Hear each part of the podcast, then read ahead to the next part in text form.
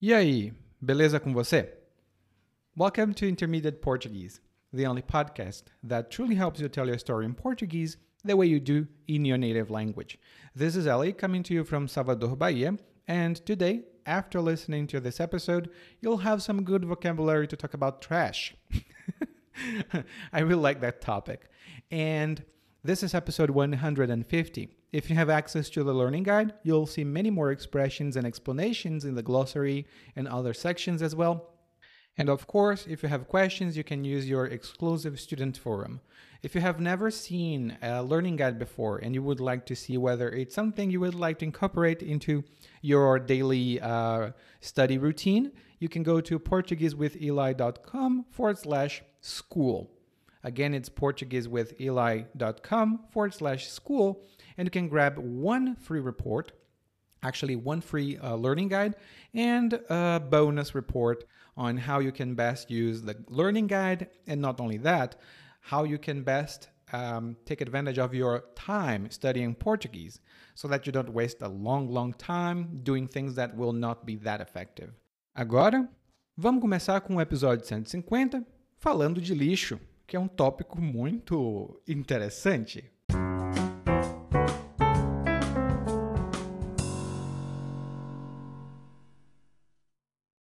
Quando completou 40 anos, o Zélio disse que estava pronto para mudar de ares. Resolveu vender a casa na cidade e se mudar para o interior. Queria respirar ar puro, estar em contato com a natureza e finalmente fazer aquilo para o que tinha nascido, ser artista. Foi um alvoroço, claro, porque a esposa dele, Norma, não ia aceitar isso de braços cruzados. Exigiu o divórcio e ainda ficou com a guarda das filhas. E as filhas também se recusaram a ficar com o pai esquisitão.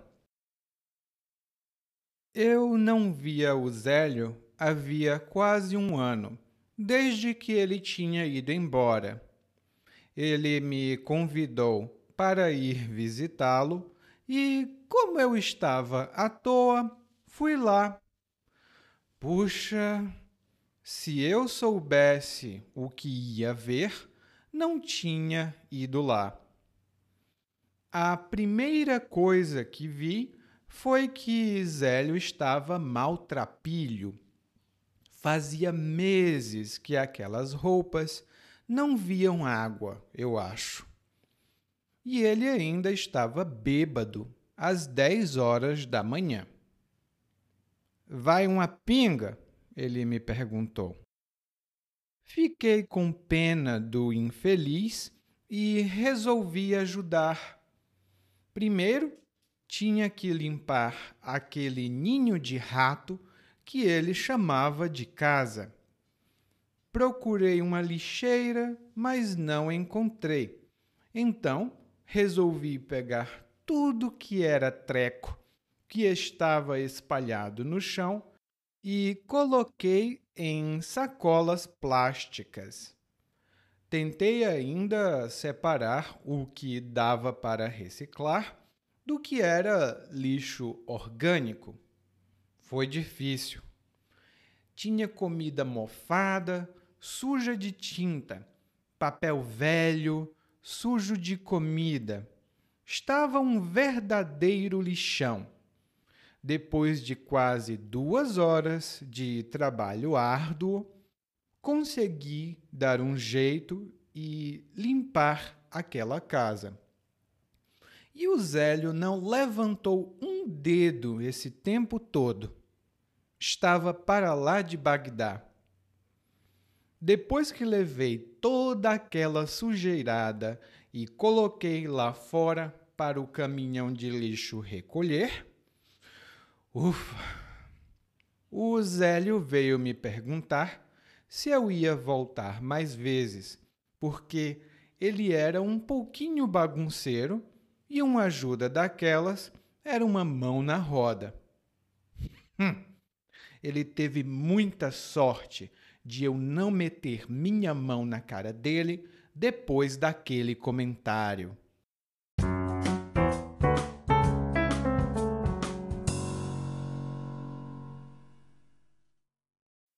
Nosso narrador hoje está contando uma história, a história de um amigo que se chama Zélio e que resolveu mudar de ares. O amigo dele, o Zélio, resolveu mudar de ares. E quando a gente muda de ares, Normalmente a gente se muda de um lugar para outro porque a gente busca melhores condições, talvez melhores condições de tranquilidade. Muitas pessoas vão morar no campo porque elas querem mudar de ares. E um exemplo que eu posso dar é: estou cansado de morar na cidade. Eu quero mudar de ares. Estou cansado de morar na cidade. Eu quero mudar de ares. E o que o narrador conta é que o amigo dele queria morar no interior. E o interior é o campo, né? Ele queria respirar ar puro, ficar perto da natureza e ser artista. O amigo do narrador, o Zélio, pensa que esta é a sua vocação, ser artista. Ele diz então que foi um alvoroço, porque a esposa do Zélio não ia aceitar aquela situação de braços cruzados. Foi um alvoroço porque a esposa do Zélio não ia aceitar aquilo de braços cruzados. E temos duas boas expressões aqui. A primeira é o alvoroço. E o alvoroço é uma situação talvez caótica, com muito barulho, muita desorganização, e geralmente isso acontece em reação a outra coisa. Por exemplo, nós estávamos na festa quando alguém deu três disparos com uma arma, três disparos, todos que estavam na festa começaram a gritar e a correr. Foi um alvoroço. Todos que estavam na festa começaram a gritar e a correr. Foi um alvoroço. Alvoroço tem um verbo que é alvoroçar. Você pode ver mais informações no guia de aprendizagem. A outra expressão é de braços cruzados. E quando você fica ou quando você está de braços cruzados, isso significa que você não reage, você não faz nada, você está sem agir. Por exemplo, eu não vou ficar de braços cruzados enquanto meus filhos consomem drogas. Eu vou falar com eles e procurar uma solução. Eu não vou ficar de braços cruzados enquanto meus filhos consomem drogas. Eu vou procurar uma solução. E o que a esposa do Zélio fez? Bom, ela pediu o divórcio e ficou com a guarda das filhas. E a guarda, quando a gente fala a guarda de uma criança, a guarda de um filho, é o direito e o dever do responsável, né? Que, por exemplo, eu vou, dar um exemplo porque isso é bem jurídico, isso é bem, isso tem relação com o sistema legal do Brasil. Quando duas pessoas se divorciam, elas precisam decidir com quem os filhos vão ficar. Às vezes é uma coisa amigável. Os pais decidem que uma semana o filho fica com um, outra semana o filho fica com outro. Essa é o que nós chamamos de guarda compartilhada. Mas às vezes a situação não é tão amigável, não é tão fácil. Então, tem um processo, um processo jurídico para decidir quem fica com a guarda das crianças. Lá no guia de aprendizagem eu tenho algumas explicações sobre isso. Bom, no caso aqui, a esposa do Zélio ficou com a guarda é, das filhas.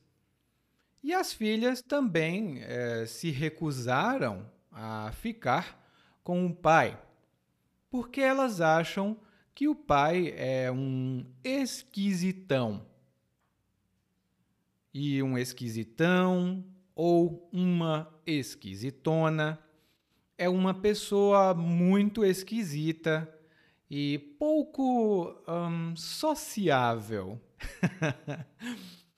Quando eu era mais jovem, eu era um pouco esquisitão, por causa das minhas roupas. As pessoas pensavam que eu era muito esquisito. Daí, o narrador diz que vai visitar o Zélio. O Zélio convida o narrador e o narrador está à toa. O narrador está à toa. E isso significa que o narrador não está ocupado, não tem o que fazer. Ele está ocioso, tranquilo, tipo, realmente sem fazer nada. Geralmente, à toa é uma coisa negativa. Por exemplo, os jovens de hoje em dia só querem ficar à toa, não querem mais trabalhar. Os jovens de hoje em dia só querem ficar à toa, não querem mais trabalhar. E o narrador disse: Bom, eu estava à toa, eu não estava fazendo nada de importante. Então, eu resolvi ir. E o narrador então diz: Puxa, é, eu não sabia que eu ia encontrar uma situação caótica. Se eu soubesse, eu não tinha ido. E quando ele fala, puxa, essa é uma expressão que nós utilizamos para mostrar que nós estamos uh, insatisfeitos ou estamos uh, irritados ou até mesmo que estamos admirados. Por exemplo, puxa, eu não sabia que você cantava tão bem. Eu não sabia que você cantava tão bem. Puxa. E para falar sobre insatisfação, puxa vida, eu disse para você ter cuidado. Agora você quebrou tudo. Puxa vida! Aí, puxa ou puxa vida é uma forma mais enfática, é uma forma mais intensa de puxa. Puxa vida. Por exemplo, puxa vida, português é muito difícil. Puxa vida. Bom, não é tão difícil, né? Você consegue entender o que eu estou dizendo? então não é lá tão difícil. Bom, o narrador então diz que, tudo bem, eu fui visitar. E quando ele chegou, o, quando o narrador chegou lá, o que ele vê? Ele vê o Zélio. E o Zélio está maltrapilho. O Zélio está maltrapilho. E quando uma pessoa está maltrapilha, ou ela, ela também pode ser maltrapilha, bom, maltrapilho é uma pessoa que está vestida uh, em roupas uh, provavelmente velhas, sujas, gastas, roupas que não estão em boas condições. ah, eu me lembro da minha infância. É... E um exemplo que eu posso dar para você é: eu não gosto de andar com o Eduardo porque o Eduardo vive maltrapilho. Ele tem dinheiro, por que ele não compra roupas? O Eduardo vive maltrapilho. Ele tem dinheiro, por que, que ele não compra roupas? E além de estar maltrapilho, o Zélio também está bêbado. Ele bebeu é, bebidas alcoólicas. E são 10 horas da manhã. O narrador diz que o Zélio pergunta se o narrador quer um pouco de bebida. Mas o Zélio, na verdade, pergunta: vai uma pinga? vai uma pinga? E uma pinga, ou a pinga, é um nome informal para cachaça, bebida alcoólica. É, e uma pessoa que bebe muito é chamada de pinguça, porque ela bebe muita pinga. é uma palavra muito informal. E preste atenção na maneira como o Zélio faz a oferta. O Zélio diz: vai uma pinga, que significa você quer uma pinga. E a gente diz: vai blá blá blá, quando a gente quer oferecer alguma coisa para alguém. Normalmente comida ou bebida. Por exemplo, eu estou com muita fome, mas não quero preparar comida. Então, eu vou comprar um hambúrguer. Vai um hambúrguer? Você também quer? Vai um hambúrguer? E a resposta normalmente é vai ou não, obrigado. Vai sim. Não, obrigada.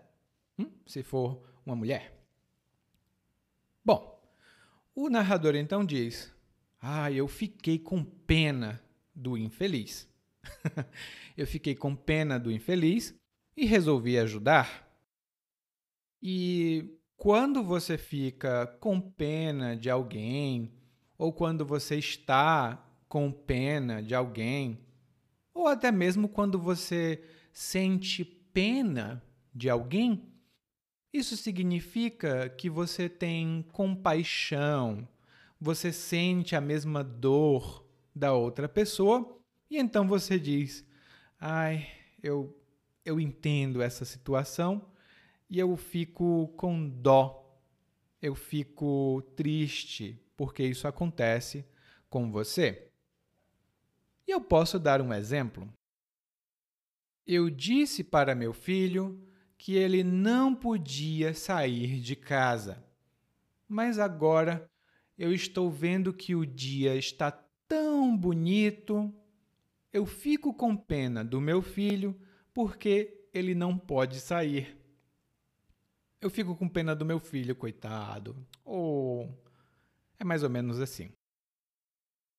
E quando o narrador chama o Zélio de infeliz, ele está demonstrando que está irritado, chateado ou insatisfeito com o Zélio.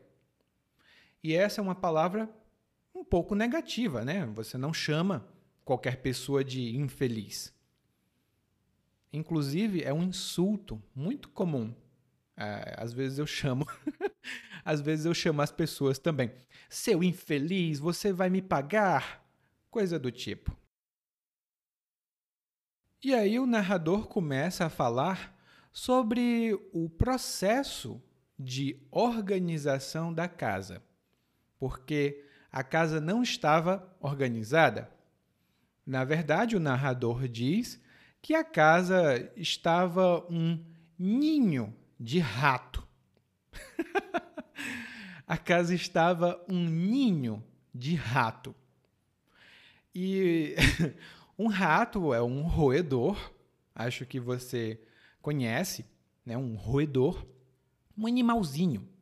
E o ninho do rato é onde a, a mamãe rato ela tem os seus filhinhos e ela cuida dos seus bebês. O ninho de rato normalmente não é muito bonito, até porque rato é feio, né? Mas quando a gente diz que uma casa, um lugar está um ninho de rato, isso significa que o lugar não está nada organizado, está muito sujo, muito bagunçado. Então, quando o narrador diz que a casa do Zélio é, é um ninho de rato, é muito engraçada essa expressão. Quando ele diz que a casa do Zélio é um ninho de rato, ele diz que a casa do Zélio é muito suja e bagunçada. Você conhece alguém cuja casa é um ninho de rato? Espero que não. E o narrador então diz que procurou uma lixeira. E uma lixeira é um tipo de recipiente onde você pode colocar o lixo. Tem lixeira pequena, lixeira grande. Normalmente, nas ruas, quando você anda na rua, tem uma lixeira a cada quantos metros você come alguma coisa, pega a embalagem, o plástico joga na lixeira. Hum? Porque lugar de lixo é na lixeira. Mas o narrador não encontrou a lixeira.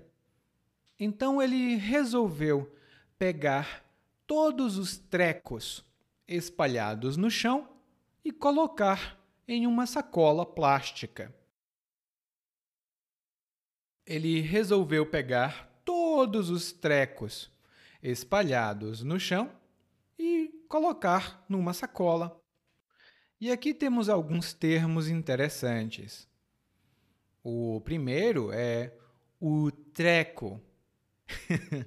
e essa é uma palavra informal que a gente usa para falar de qualquer coisa de que a gente não lembre o nome. Tipo, ah, tem um treco em cima da minha mesa. Por favor, pegue para mim. Tem um treco, uma coisa, um negócio. É uma coisa não identificada. Um treco pode ter outros significados que estão lá no guia de aprendizagem, hein? mas em geral é uma coisa de que a gente não sabe o nome, ou a gente não lembra no momento. Tipo, você tem um treco para recarregar o celular? você tem um treco aí para recarregar o celular? E esse treco tem um nome. Ele se chama carregador. A outra coisa de que o narrador falou aqui foi que ele pegou esses trecos e colocou numa sacola plástica. Ele pegou esses trecos e colocou numa sacola plástica. E a sacola é um tipo de saco que tem uma parte para você pegar e segurar. E normalmente a gente carrega coisas dentro da sacola. Por exemplo, desde o ano passado, nenhum supermercado oferece sacolas plásticas. Você tem que levar as suas compras em uma sacola reutilizável, não numa sacola plástica. E isso realmente acontece, tá? Aqui no Brasil. Alguns supermercados oferecem a possibilidade de comprar uma sacola reutilizável. Geralmente é uma sacola de pano ou uma sacola de tecido, porque muitas sacolas de plástico é, são jogadas no meio ambiente e as sacolas plásticas poluem, ou seja, elas são parte da poluição da cidade. E o narrador, então? O narrador é muito consciente, porque ele diz que tentou separar o que dava para reciclar do que era lixo orgânico. Ele tentou separar o que era possível reciclar e o que era necessário jogar fora. Provavelmente você conhece a palavra reciclar. E quando a gente recicla, significa que a gente ou usa de novo ou reaproveita uma coisa para fazer outra. Por exemplo, você compra um refrigerante e bebe o refrigerante. Agora você pode pegar a garrafa que é de plástico, normalmente.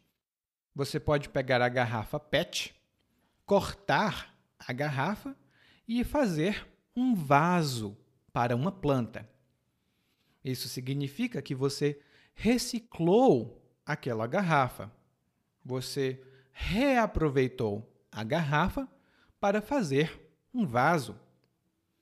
E normalmente nós temos alguns tipos diferentes de lixo. Os mais conhecidos são os lixos recicláveis, ou seja, que você pode reciclar, reaproveitar, e o lixo orgânico ou biodegradável, porque esse lixo normalmente não é exatamente reaproveitável. É muito difícil, por exemplo, reciclar comida velha. Não é possível. Então é um lixo orgânico.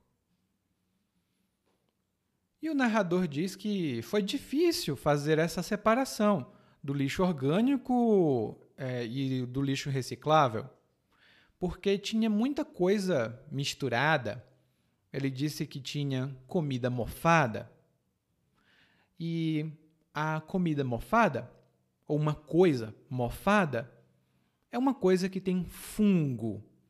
Um tipo de fungo, qualquer fungo, que deteriora uma comida ou outro material.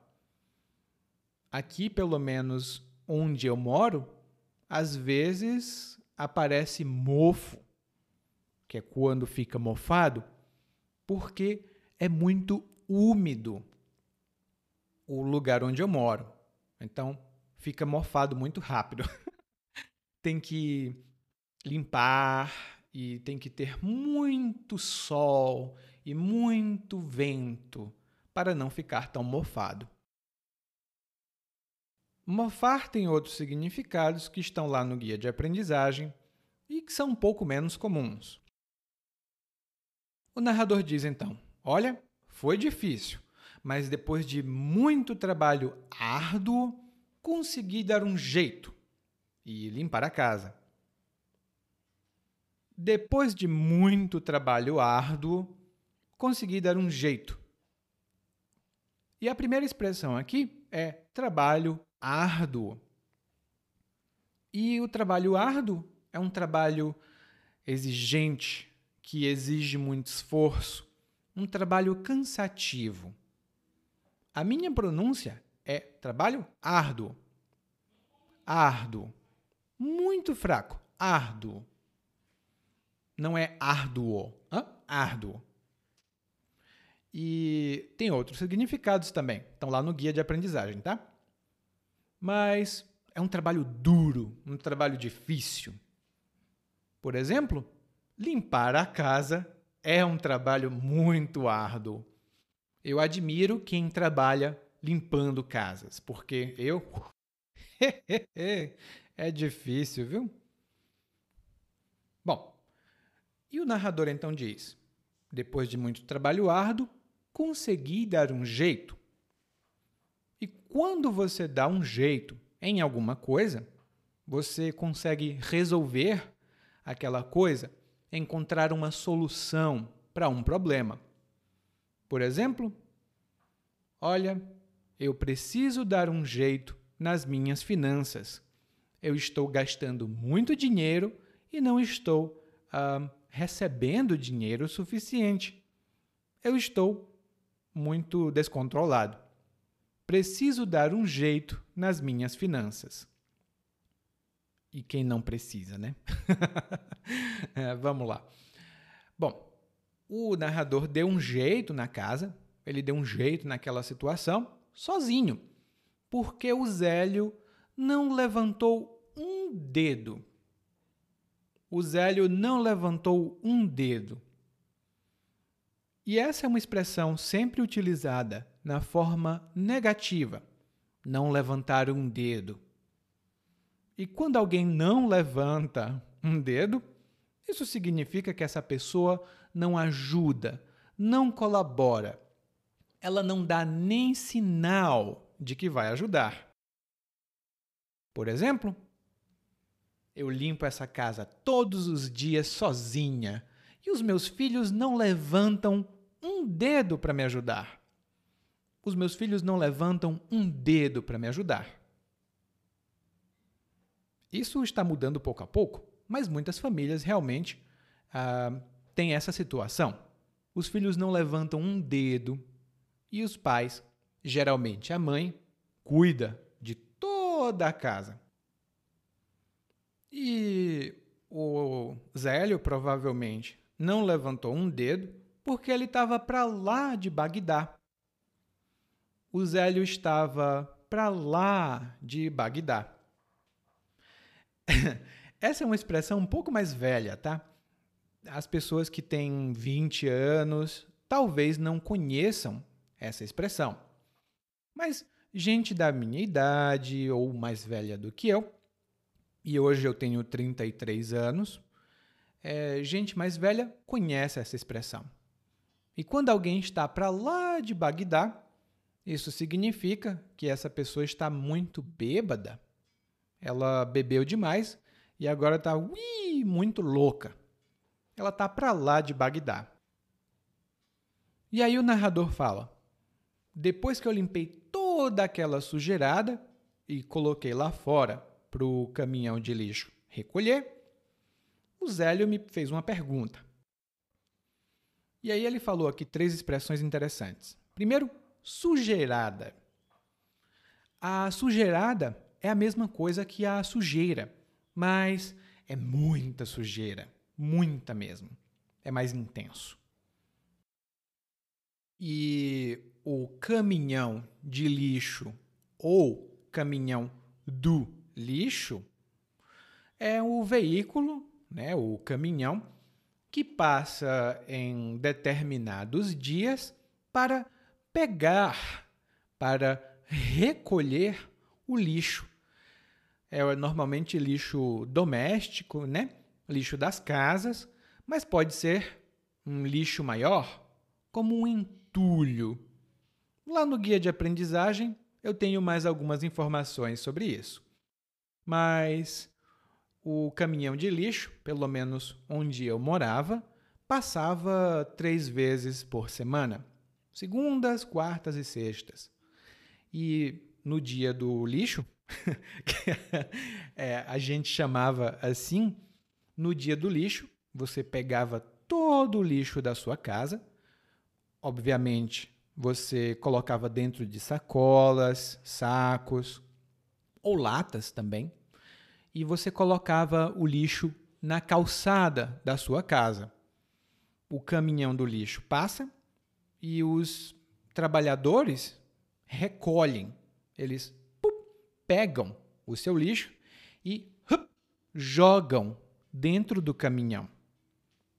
É um trabalho difícil, viu? Uh.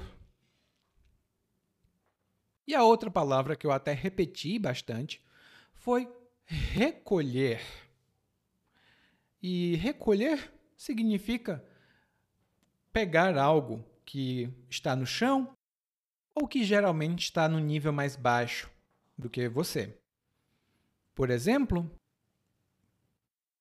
agora é outono e as frutas que estavam na árvore caíram no chão.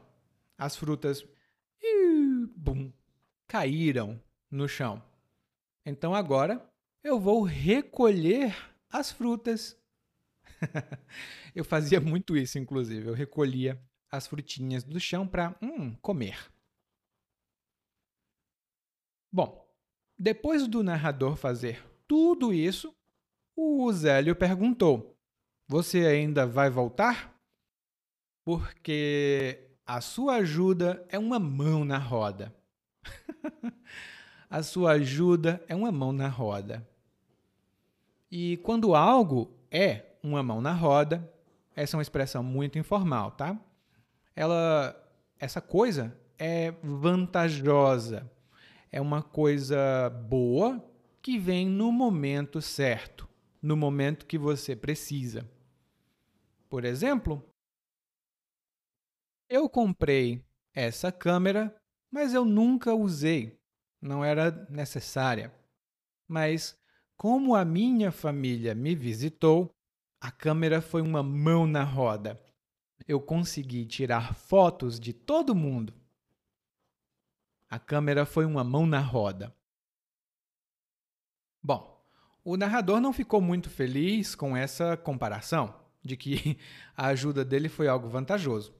Então, ele diz que o Zélio teve muita sorte, porque o narrador queria bater no Zélio. O narrador queria meter a mão na cara do Zélio, queria bater. Bom, pelo menos você e eu, não precisamos meter a mão na cara de ninguém, espero que não, eu não preciso, para ouvir o monólogo mais uma vez, mas dessa vez na velocidade natural. Quando completou 40 anos, o Zélio disse que estava pronto para mudar de ares. Resolveu vender a casa na cidade e se mudar para o interior.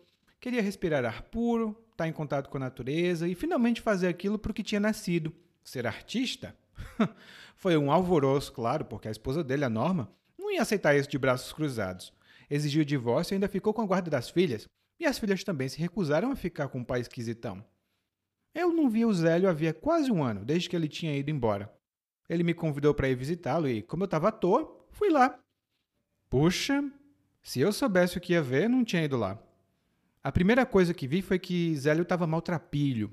Fazia meses que aquelas roupas não viam água, eu acho. E ele ainda estava bêbado às 10 horas da manhã. Vai uma penga? Ele me perguntou. Fiquei com pena do infeliz e resolvi ajudar. Primeiro eu tinha que limpar aquele ninho de rato que ele chamava de casa. Procurei uma lixeira, mas não encontrei. Então resolvi pegar tudo que era treco que estava espalhado no chão e coloquei em sacolas plásticas. Tentei separar o que dava para reciclar do que era lixo orgânico. Uh, foi difícil. Tinha comida mofada suja de tinta, papel velho sujo de comida. Tava um verdadeiro lixão. Depois de quase duas horas de trabalho árduo, consegui dar um jeito e limpar aquela casa. E o Zélio não levantou um dedo esse tempo todo. Tava para lá de Bagdá. Depois que levei toda aquela sujeirada e coloquei lá fora para o caminhão de lixo recolher, ufa, o Zélio veio me perguntar se eu ia voltar mais vezes, porque ele era um pouquinho bagunceiro e uma ajuda daquelas era uma mão na roda. Ele teve muita sorte de eu não meter a minha mão na cara dele depois daquele comentário. Oi, tudo bem? Provavelmente você escuta nosso podcast há algum tempo. Bom, se não for o caso, eu me apresento para você.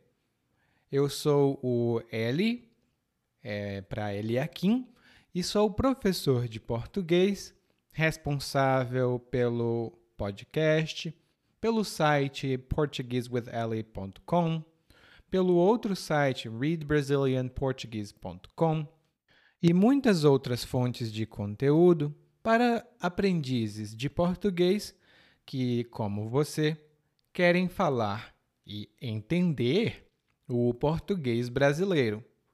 Se você gostar desse podcast, você pode fazer uma avaliação do nosso podcast no Apple Podcasts. Você pode fazer a sua avaliação e isso ajuda muito. Obrigado.